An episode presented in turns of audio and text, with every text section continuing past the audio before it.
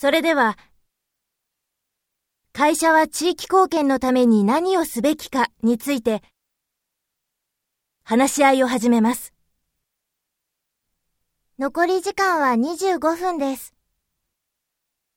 わかりました。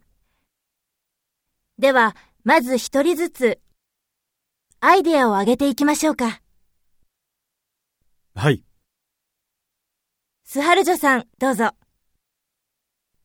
地域の夏祭りに参加するというのはどうでしょうか？